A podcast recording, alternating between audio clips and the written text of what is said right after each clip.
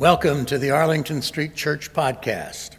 Boston Sanctuary since 1729, Arlington Street continues today as a gathering place for progressive people of faith in the Boston metropolitan area and beyond. Please visit ascboston.org for more information about this historic Unitarian Universalist congregation. We're located at the corner of Arlington and Boylston Streets in downtown Boston, Massachusetts. Arlington Street Church gathered in love and service for justice and peace. On Christmas Eve, 1968, astronauts Bill Anders, Frank Borman, and Jim Lovell circled the moon in the Apollo 8, reading from Genesis, the creation story, calling out the majesty and mystery of what Frank Borman called the good green earth. Imagine with me, if you will, sitting at home on a wintry night, listening to the radio, spellbound, listening to the words of this ancient story broadcasting from space. We are listening and trying to imagine the astronaut's view. In the beginning, God created the heaven and the earth. And the earth was without form and void, and darkness was upon the face of the deep, and the Spirit of God moved upon the face of the waters. And God said, Let there be light. And there was light. And God saw the light, that it was good, and God divided the light from darkness. And God called the light day, and the darkness God called night, and the evening and the morning were the first day. And God said, Let there be a firmament in the midst of the waters, and let it divide the waters from the waters. And God made the firmament and divided the waters which were under the firmament from the waters which were above the firmament. And it was so. And God called the firmament heaven and the evening and the morning were the second day. And God said, Let the waters under the heaven be gathered together unto one place, and let the dry land appear. And it was so. And God called the dry land earth. And the gathering together of the waters called he seas. And God saw that it was good. And God said, Let the earth bring forth grass, the herb yielding seed, and the fruit tree yielding fruit after its kind, whose seed is in itself upon the earth. And it was so. And the earth brought forth grass and herb yielding seed after its kind, and the tree yielding fruit, whose seed was in itself after its kind. And God saw that it was good. And the evening and the morning were the third day. And God said, Let there be lights in the firmament of the heaven to divide the day from the night, and let them be for signs and for seasons and for days and years, and let them be for lights in the firmament of the heaven to give light upon the earth. And it was so. And God made two great lights the greater light to rule the day, and the lesser light to rule the night. God made the stars also. And God set them in the firmament of the heaven to give light upon the earth, and to rule over the day and over the night, and to divide the light from the darkness. And God saw that it was good.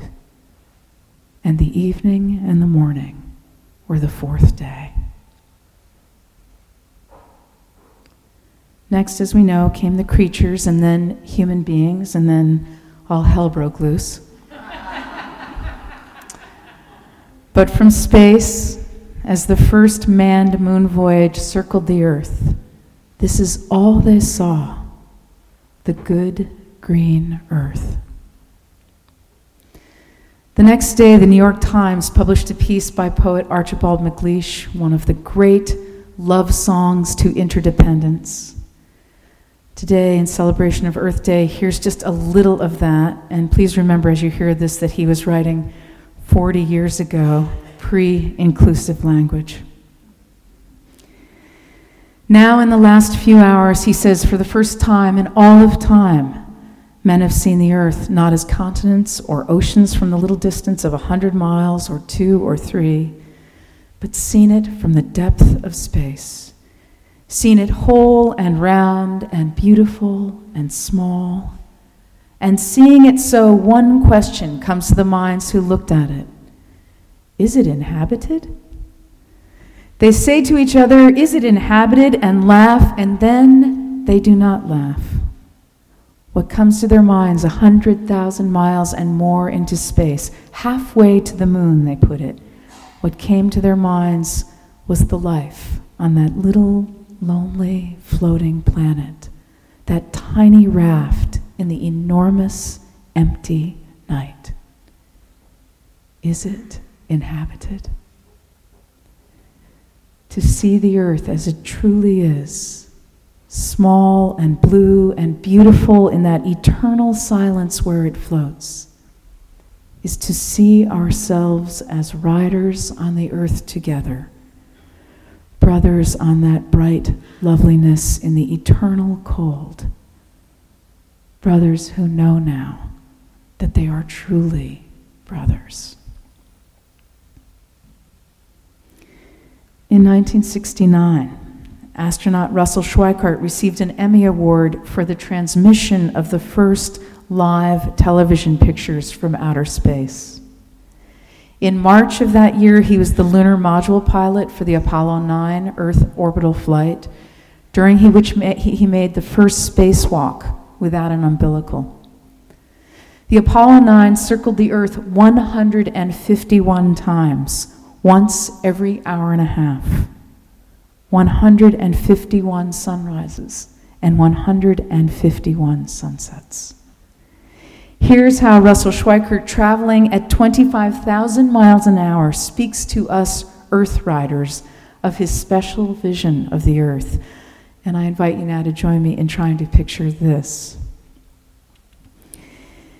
You look out at that incredibly beautiful Earth down below you set up the map and you look ahead to where you're going, what countries you're going to pass over, what sights you're going to see. Hey, in 10 minutes we're going to be over the Mediterranean again, and you might want to look out.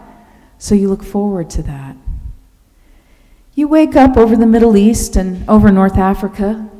As you eat breakfast, you look out the window as you're going past, and there's Greece and Rome and North Africa and the Sinai and you go out over the Indian Ocean and look up at that great subcontinent of India as you go by, Ceylon off to the side, then Burma, Southeast Asia, out over the Philippines, and up across that monstrous Pacific Ocean, that vast body of water. You've never realized how big that is before.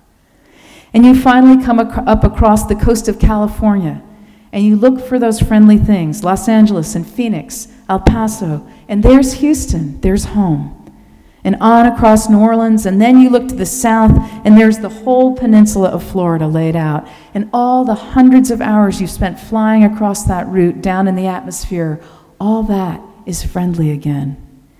And you go out across the Atlantic Ocean and back across Africa, and you do it again and again and again. And you identify with the United States. And the next thing you recognize in yourself is that you're identifying with North Africa. You look forward to that, you anticipate it, and there it is. And that whole process of with what it is you identify begins to shift. When you go around the earth in an hour and a half, you begin to realize that your identity is with that whole thing. You look down there and you can't imagine how many borders and boundaries you cross that you can't see. From where you see it, the thing is a whole, and it's so beautiful. You wish you could take one in each hand, one from each side in the various conflicts, and say, Look, look at it from this perspective. What's important? my spiritual companions, my sister and brother Earth Riders. The astronaut's message now 40 years old, is timeless. And in answering this question, what's important, may lie our salvation.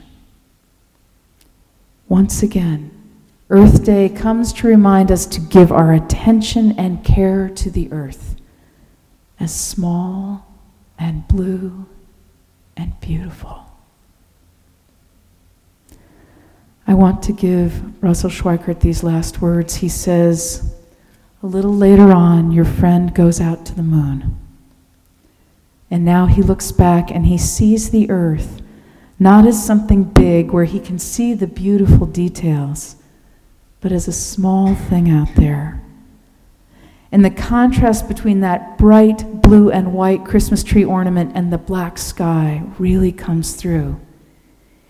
It is so small and fragile and such a little precious spot in that universe that you can block it out with your thumb.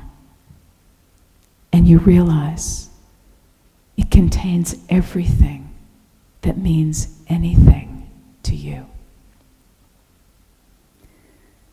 May we dedicate our lives to this vision no boundaries, no borders, just home for all of our longings and passions and everything that means anything. Earth.